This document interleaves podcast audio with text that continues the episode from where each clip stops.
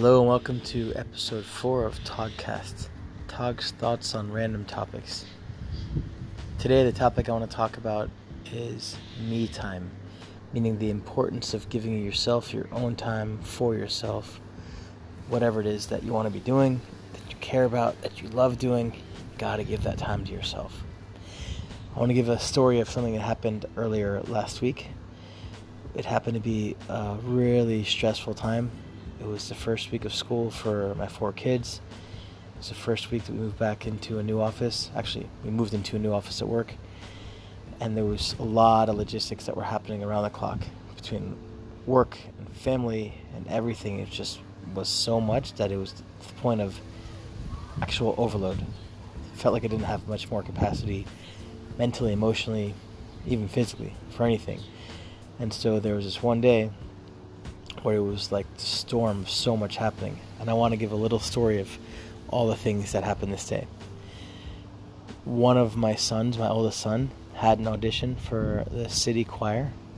At the same evening, he was asked to do a performance somewhere else.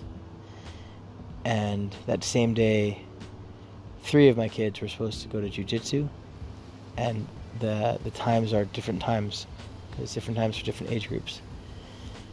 So I had to leave work exactly at a certain time in order to make it back. So I had to catch a bus. The bus was running late. I eventually make it home, barely, barely, barely. Um, I took two of my kids to jujitsu. One was just going to wait while the other was there. I was late to that class to dropping them off. I then had to zip home to get my older son to his audition to which my wife was then just going with him to that audition. And then I had to zip back to pick up the kids from their jujitsu and bring them back and make it in time to hear that same son's performance somewhere else.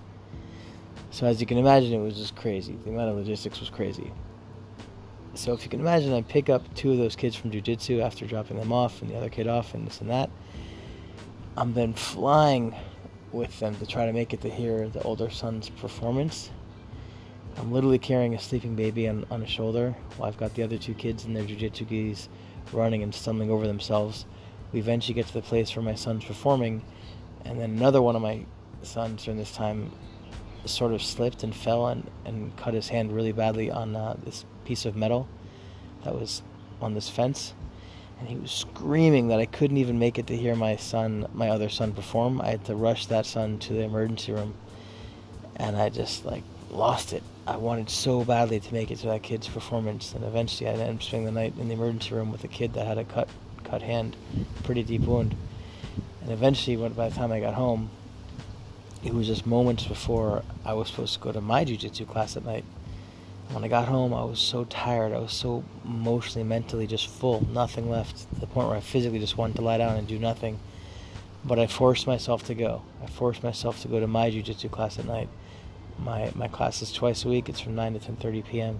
It's an hour and a half, and sometimes it's really hard to motivate to do it.